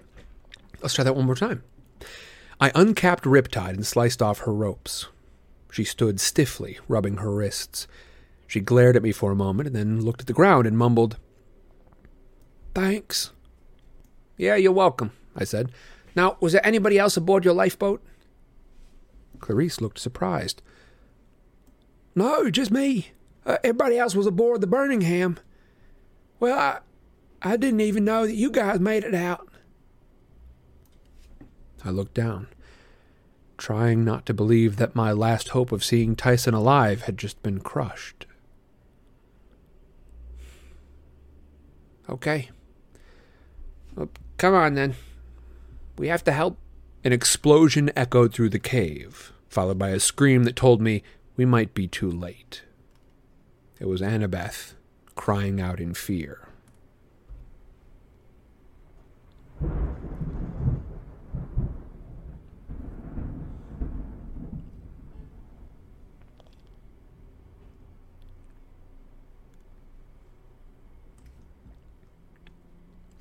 That is the end of our chapter, and I want to give some props to Rose. Rose with uh, the the nice connection to some other stuff that we've been reading, the Bilbo vibes. Um, Rose says Bilbo vibes, and that is like that is hundred percent correct. Can we talk about that for a second? Bilbo Bilbo does the same thing. This is like this is the Bilbo gambit right here. It is go traipse around for a little while and insult the person that you're invisibly traipse around invisibly and insult the person that you're trying to trick and hopefully it will get them to sort of freak out enough that they will do something that works in your favor. They'll make some mistake and here we have it. So, uh Orly Rose, thank you very much. Kudos to you. An excellent one. That is the end of our second and final chapter for the evening. Just kidding, we're reading a third chapter for the evening as well. So bear with me for that. Um, I'm trying to decide am I going to take another break? Maybe I should. Eh, I did my long chapter first, and that was my. And the, the, the next chapter is fairly short. So, you know what? I don't think I'm going to. I think here's what I'm going to do. All right? I am going to. Hmm. Let's do a chatter break question, but I'm probably going to just take a few answers from it, and then I'll let y'all dis- discuss that amongst yourselves while we roll into our next chapter. Swansong says, okay, I'm okay with getting tricked. Uh, Rose says, invisible smart aleck antics. Absolutely, yes. No break, I gotta sleep. See, if there's a comment in there, that changes the meaning entirely. So I, I, I don't know which one you're aiming for, Gems. Broloff says, sorry guys, I have to go. I'll see you later. Broloff, have a great one. I'll see you later indeed. Uh, hopefully soon. We shall see. Um, let's see. Sandra says, why would Grover save her? She wanted the Cyclops to eat him. Did she? I think I think she was just really really bad at playing along. I don't know if she wanted cuz I think, you know, she was part of the reason why why Grover's part of the reason why she's here in the first place, right? Part of that vision that originally came to Percy. I think I think she was just being a little dense, a little slow to the uptake, and you know what? It's a it is a we, we talk about this a lot with D and D. Okay, there's this comes up more than you think. There's always that discussion of like, okay, well, can like can we say we would have like worked out some hand signals for this exact scenario, or can we say perhaps that um, like oh yeah me and this this other party member like we've done this thing uh, we, we've tried a couple of grifts before. So couldn't we say that even though they're just coming into this situation they sort of just like get it immediately?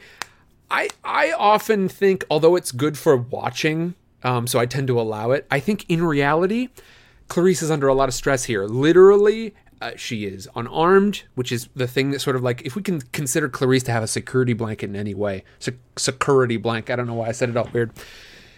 If we can assume that Clarisse has something she would consider a security blanket, it would probably be a spear, right? Um, she likes to feel like she's she can f- if something's going to fight her, she can fight back. At the same time, she is as as she has been disarmed. She's also hanging above a pot of boiling water about to be cooked. I think all this together says it would be tough for most people to like grok the situation. You know what I mean? You're not going to walk into that and be like, "Oh, okay, gotcha." So, satyr in a wedding dress, cool. Um, like imagine, imagine your boy, imagine whoever you hate the most at school. Now imagine that person's best friend, and now you have showed up to like some random farm out in the middle of nowhere, and that friend, you- you've been like, you've been conked over the head, and you're like tied up in their basement, and you see that person that you hate, you see their best friend in a wedding dress in that basement. You're not going to be like, "Oh, gotcha, cool, cool, cool." Yeah, so there's like a there's a whole thing going on. I got you, I got you. We're, we're on the same wavelength. So, although I'm not going to defend Clarisse's sort of uh, short temper. I'm not going to defend Clarisse's bad attitude. I will defend that Clarisse didn't immediately like pick up on this situation because it is wild, baby. Not much to pick up on here, and not many clues that uh, Grover has a chance to lay down first.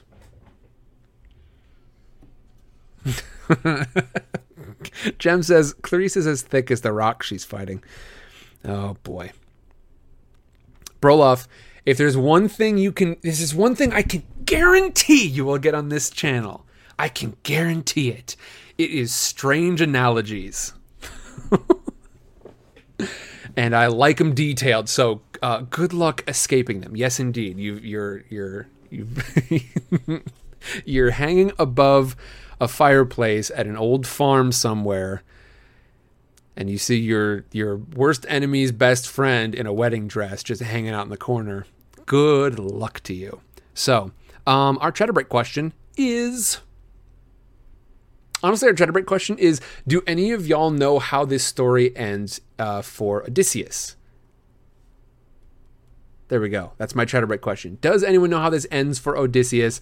And if you do remember, uh, go ahead and put it in chat. We're going to get into some spoiler territory for ancient, for literally some of the, some of the, the oldest spoilers that there are. It's one of those things. You know how on like, you know how people say like, uh, okay, it's been like two weeks or it's been two months or whatever. Everyone's got their line. If if you haven't seen it by this point, we can't even consider it spoilers anymore. I'm just gonna say, when it comes to the Odyssey, you've had time. so go ahead and talk about that really quick. Denisha says, I'm guessing he wins? Eh? Richard says he pisses off Poseidon. Interesting. Okay. Uh, Richard says he gets blown off course. Okay. So it sounds like we got somebody on the right track here. Van says 800 years? Too soon. Uh, Memnite says Sam thinks he's got jokes. Uh, Sam is correct. He does got jokes. Vane says, lol, yes, I do know it. Uh, Richard says he getting a lot of adventure. Excuse me, and gets in a lot of adventure. Well, you weren't wrong about that. Yes, there's quite a bit. There is quite a bit more to that story. Vane says, and I think this is the last one I'll go with, they got the Cyclops drunk and put its eye out. Indeed. Y'all might have noticed that this Cyclops has just the one eye. That's normal for Cyclopses. But then there's the second thing, which is that this eye is like kind of milky white and mostly blind, it looks like. That is new if we are to consider 800 years new. That one's from Odysseus. So, still got some marks on it. Y'all, let's get into our next, and this one, this time for real, this time for actual. This is our last chapter for the evening. So, I appreciate you all very much for being here. My name is Sam. This is Sidecar Stories. This is Thursday, which means this particular show is called Flying Sidecar. It is a voice actor's venture through some stories that we all love. And if you want to find out more, you can head to the links that have just popped up, or they are currently in the description box below if you're watching this on YouTube. Everybody, thank you very much. Thanks for hanging out. Thanks for dipping your toes in some of the other shows. Tuesdays, The Hobbit. Wednesdays, Tabletop RPGs, all underneath a new name called Side Cannons. Wait, hold on. Does this work? Side Cannons!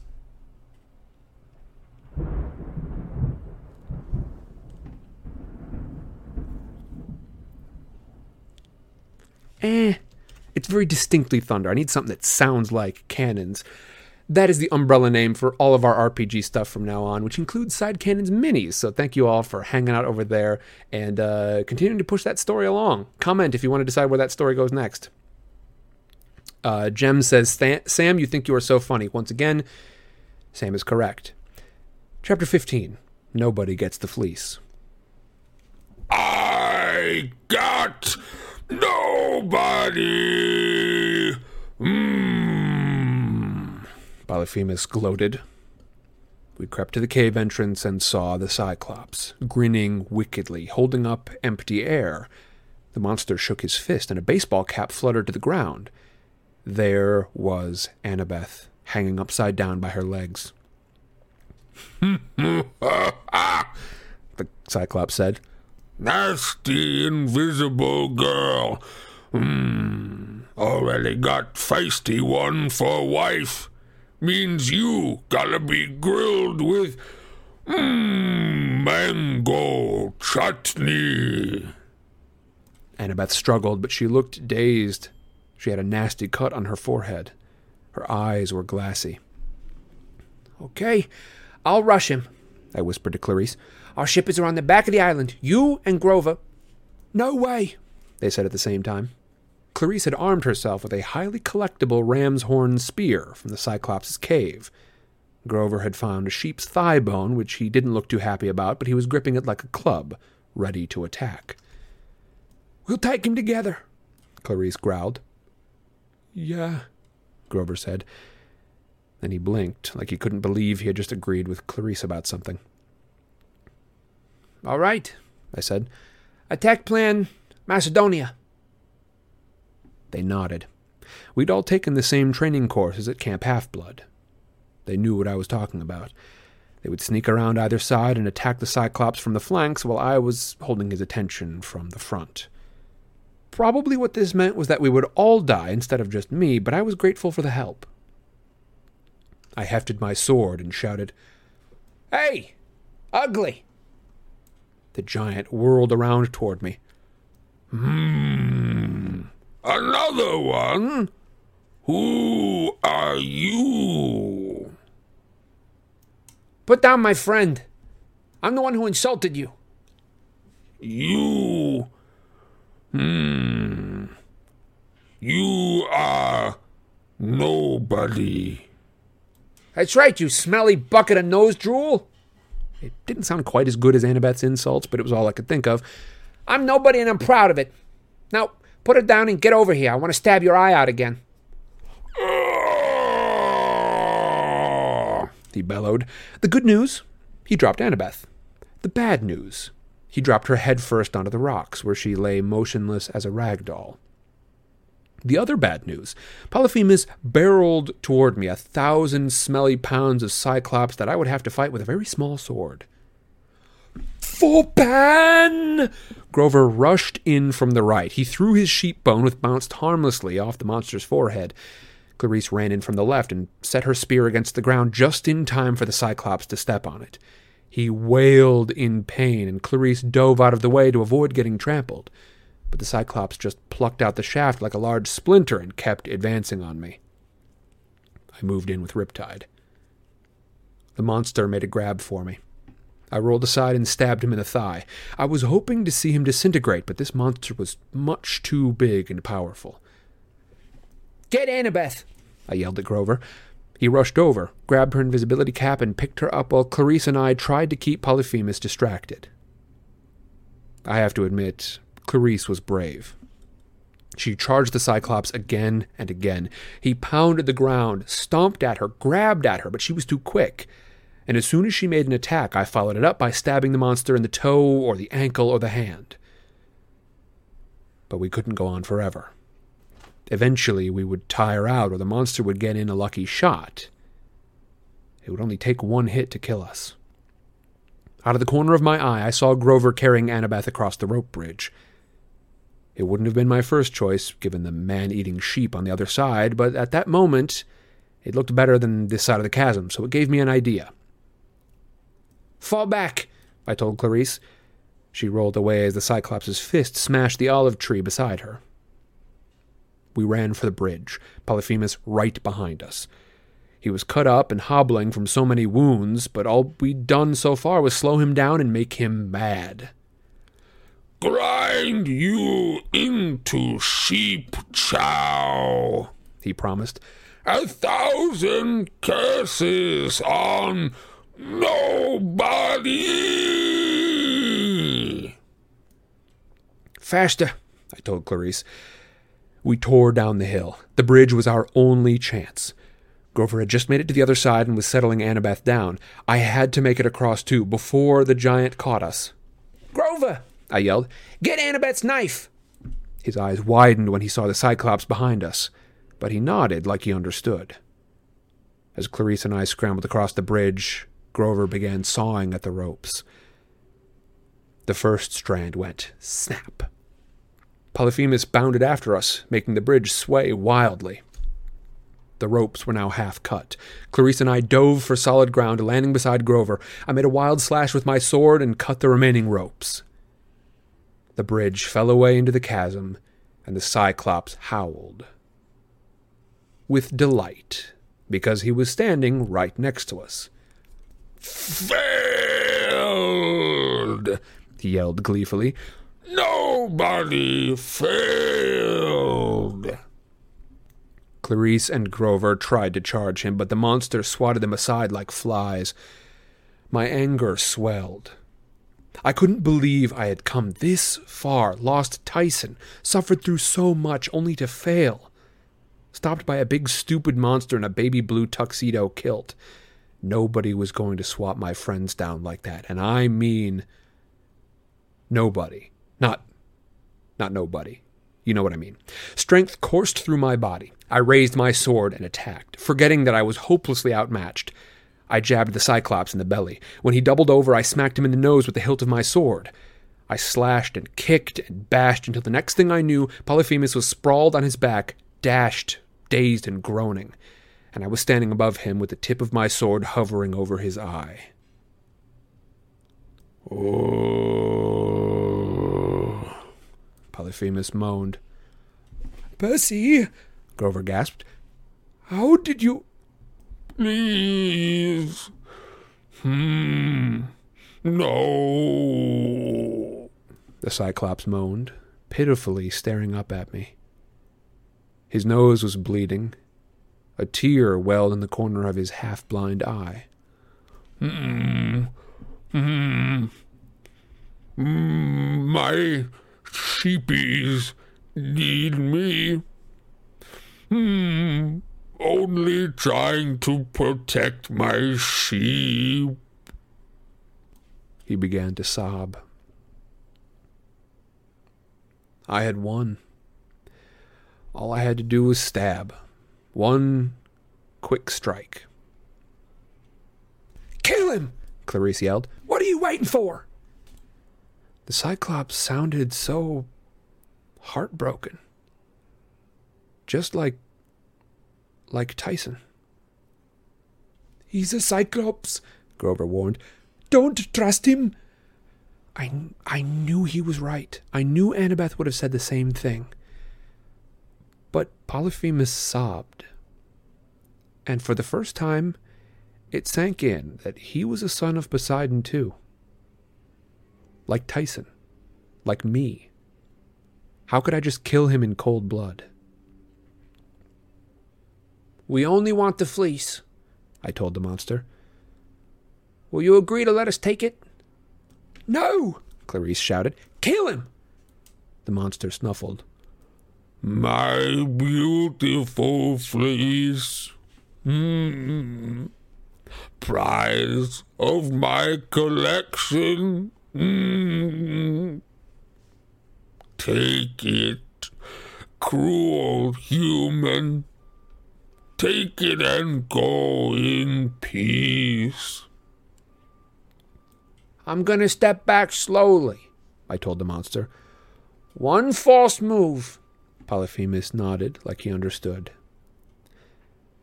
I stepped back, and as fast as a cobra, Polyphemus smacked me to the edge of the cliff. Foolish mortal! He bellowed, rising to his feet. Take my fleece Hmm. ah, I eat you first. He opened his enormous mouth, and I knew that his rotten molars were the last thing I would ever see. Then something went and thump. A rock the size of a basketball sailed into Polyphemus's throat. A beautiful three pointer, nothing but net. The Cyclops choked, trying to swallow the unexpected pill. He staggered backward, but there was no place left to stagger.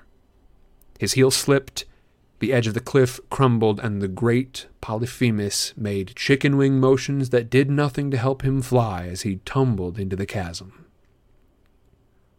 I turned. Halfway down to the beach, standing completely unharmed in the midst of a flock of killer sheep, was an old friend.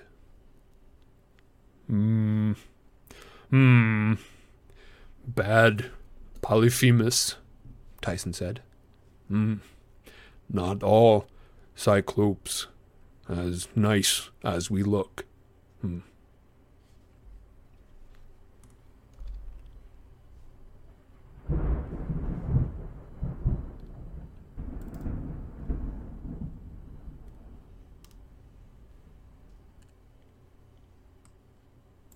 Tyson gave us the short version. Rainbow, the hippocampus, who had apparently been following us ever since Long Island Sound, waiting for Tyson to play with him, had found Tyson, sinking beneath the wreckage of the CSS Birmingham, and pulled him to safety. He and Tyson had been searching the Sea of Monsters ever since, trying to find us, until Tyson caught the scent of sheep and found this island. I wanted to hug the big oaf, except he was standing in the middle of killer sheep. Oh, Tyson, thank the gods. Annabeth is hurt. You. Hmm. Hmm. Hmm. You thank the gods she is hurt? he asked, puzzled. No! I knelt behind Annabeth and was worried sick by what I saw. The gash on her forehead was worse than I'd realized. Her hairline was sticky with blood. Her skin was pale and clammy. Grover and I exchanged nervous looks. Then an idea came to me. Tyson, the fleece. Can you get it for me? Hmm. Hmm. Uh, hmm. Uh, which one? Hmm. Tyson said, looking around at the hundreds of sheep. In the tree, I said. The gold one. Hmm. Oh, pretty. Hmm. Yes. Tyson lumbered over, careful not to step on the sheep. If any of us had tried to approach the fleece, we would have been eaten alive, but I guess Tyson smelled like Polyphemus, because the flock didn't bother him at all. They just cuddled up to him and bleated affectionately, as though they expected to get sheep treats from the big wicker basket. Tyson reached up and lifted the fleece off its branch. Immediately, the leaves on the oak tree turned yellow. Tyson started wading back toward me, but I yelled, No time! Throw it! The gold ram skin sailed through the air like a glittering shag frisbee. I caught it with a grunt. It was heavier than I'd expected sixty or seventy pounds of precious gold wool. I spread it over Annabeth, covering everything but her face, and prayed silently to all the gods I could think of, even the ones I didn't like. Please. Please. The color returned to her face. Her eyelids fluttered open. The cut on her forehead began to close. She saw Grover and said weakly, You're not married? Grover grinned. Uh, no, my friends talked me out of it. Annabeth, I said, just lay still. But despite our protests, she sat up, and I noticed that the cut on her forehead was almost completely healed. She looked a lot better. In fact, she was shimmering with health, as if someone had injected her with glitter. Meanwhile, Tyson was starting to have trouble with the sheep. Mmm, down, he told them as they started to climb up, looking for food. A few were sniffing in our direction. Mmm, no, no, sheepies. This way. Come here. Hmm. They needed him, but it was obvious they were hungry, and they were starting to realize Tyson didn't have any treats for them. They wouldn't hold out forever with so much fresh meat nearby. We have to go, I said. Our ship is. The Queen Anne's Revenge was a very long way away. The shortest route was across the chasm, and we had just destroyed the only bridge. The only other possibility was through the sheep. Hey, Tyson, I called. Can you lead the flock as far away as possible? Hmm. The sheep want food. Hmm. I know, they want people food. Just lead them away from the path. Give us enough time to get to the beach. Then come and join us there. Tyson looked doubtful, but he whistled. Come, sheepies. Hmm. Um. People food. This way. He jogged off into the meadow, the sheep in pursuit. Keep the fleece around you, I told Annabeth, just in case you're not fully healed yet. Can you stand up? She tried, but her face turned pale again. Oh, not, oh, not fully healed. Clarisse dropped next to her and felt her chest, which made Annabeth gasp. Ribs broken, Clarisse said. They're mending, but definitely broken. How can you tell? I asked. Clarisse glared at me. Because I've broken a few, Runt. I'll have to carry her. Before I could argue, Clarisse picked up Annabeth like a sack of flour and lugged her down to the beach. Grover and I followed.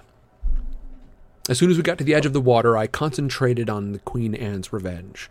I willed it to raise anchor and come to me. After a few anxious minutes, I saw the ship rounding the tip of the island. Hmm, incoming.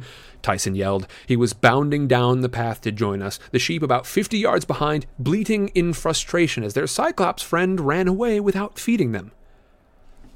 They probably won't follow us into the water, I told the others. All we gotta do is swim for the ship. With Annabeth like this, Clarisse protested.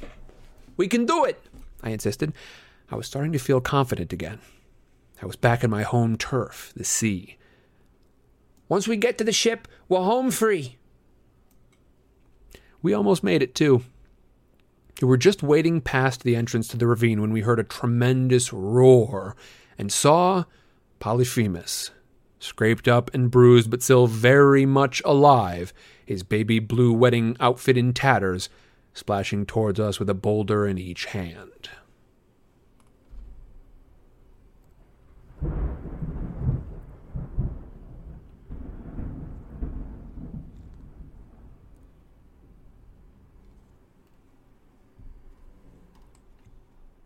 That's it, y'all. Thank you very much for joining us for the final chapter of the evening, that time for real.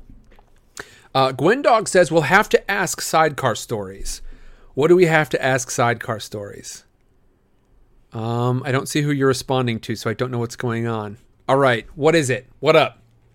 Yeah, we got the we got the we got the cliffhangers again. Uh, Memnite says, I thought we were finishing the book. Memnite, you are incorrect. Uh, yes, indeed, Dahlia. Yep, yet another one. We thought we were done with this guy, didn't we? Y'all, thank you very much for being here. Just for anyone who's heading out now, my name is Sam. This is Sidecar Stories. Later on, unless Halfbit is indeed streaming tonight, we are going to be raiding over toward Critical Role. So, y'all, hang out with us until then. Uh, I am going to be doing some bad beans. That's our, our post stream tradition here. Um, and then just hanging out and talking with y'all. Richard says, I didn't know Cyclops were into rock music. It seems that they are. I, I um uh what is it called? Farm I think it's called Farm Aid. Uh, I feel like Polyphemus was at Farm Aid. Uh, we don't get any evidence to that note, but um, the um, oh, I got you, Gwendog. Yep. I'll get, okay, I'll answer that in just a second. Um, the uh, the all the memorabilia that Polyphemus has, I just am imagining uh, like a Farm Aid T-shirt. So I feel like he might have seen like he might have seen some pretty great live acts at some point back in the day, maybe as a roadie or something even. I could see that working out. Uh, Roland says we have two more weeks of this book, I think. And yeah, I want to say you're about correct. So that was chapter 15. We got 16, 17, uh, 18, 19, and 20. So five chapters. It's going to depend on the word count. Um, and since we're sort of at the at the climax of this book, that can vary pretty wildly.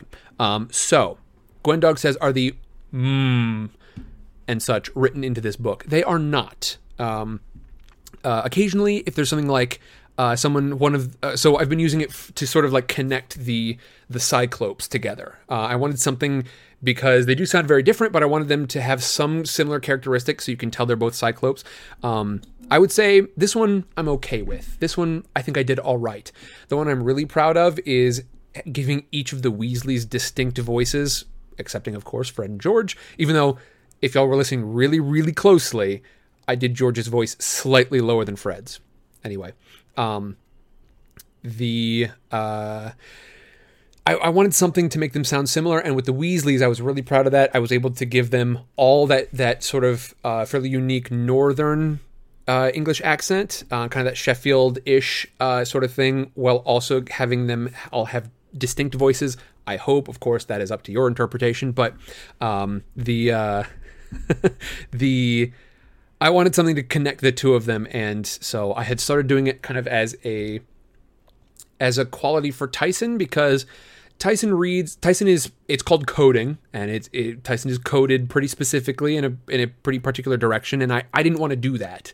Um, and as such I wanted something different to to kind of just help to process that Tyson's only like seven or eight years old he looks much older, but the actual age that he's he is is seven or eight, and so he's not quite following certain things quite as well. Um, and I didn't want to just sort of like latch onto that coding and do a really sort of uh, really demeaning um, uh, uh, impression.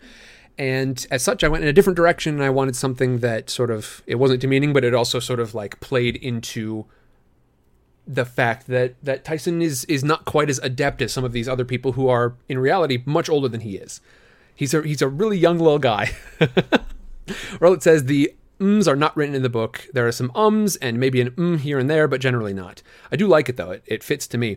I'm glad you like it. Yeah, that was um uh when when there are ums or something, I will try to attach an uh, one of those mm onto that as well, um just to try and like latch onto something real. Oh boy, plague deity. plague deity thank you very much. Uh, let me go ahead and throw us onto this screen here, even though we are not, I mean, i am going to put this here so that y'all can actually watch these if you wish, but I want to be clear, we're not done talking yet for tonight. I know, I know how it is. I know y'all y'all want to get straight to some some singing. I, I saw you discussing it earlier, Dahlia. Thanks for giving kind of the rundown on the whole thing. But y'all y'all know me, y'all know what I am, and that's a big literature nerd. So let me get some AC on so I can be a comfortable literature nerd hold on. Hold on. There we go. So we have dealt with we we've really gotten to the heart of some of the the biggest connections between this and I'm I'll call it like proper um sort of hero's journey type literature, but that's not really to say that a lot of this has been improper hero's journey type literature. Uh, I think much of the much of the hero's journey stuff that we've seen in here so far has fit, but I think in this book we're really seeing it very clearly. There is the journey, there is the presence and the the attempts to overcome the fatal flaw. There are um, the other people along the way who oftentimes that fatal flaw tends to cause them some trouble as well. Um, and honestly, at the end of this, there's like a pretty there's a pretty undesirable wedding, uh, which if we're talking about that classic uh, hero's journey literature. Well, you can trace that one all the way back. Um, uh, an, un- an undesirable marriage at the end here. We're getting way back to the classics. Um, okay, WWL. Only the classics all weekend long. Welcome to Farm Aid. Um, y'all, thank you very much for being here. Thank you very much for joining me. Um, what else do y'all see? What other hero's journey stuff have y'all enjoyed before? Uh, I want to know in other in other bits of literature and other movies and other TV shows and other books that y'all have read, uh, what other hero stories do you all enjoy? And let's talk about some of those qualities of a of a hero's journey. Um, uh, honestly, I, I just want to I, I want to drill in on the the hero's journey, especially as it relates to um, uh, sort of their flaws. They have got this one big thing that they're trying to overcome.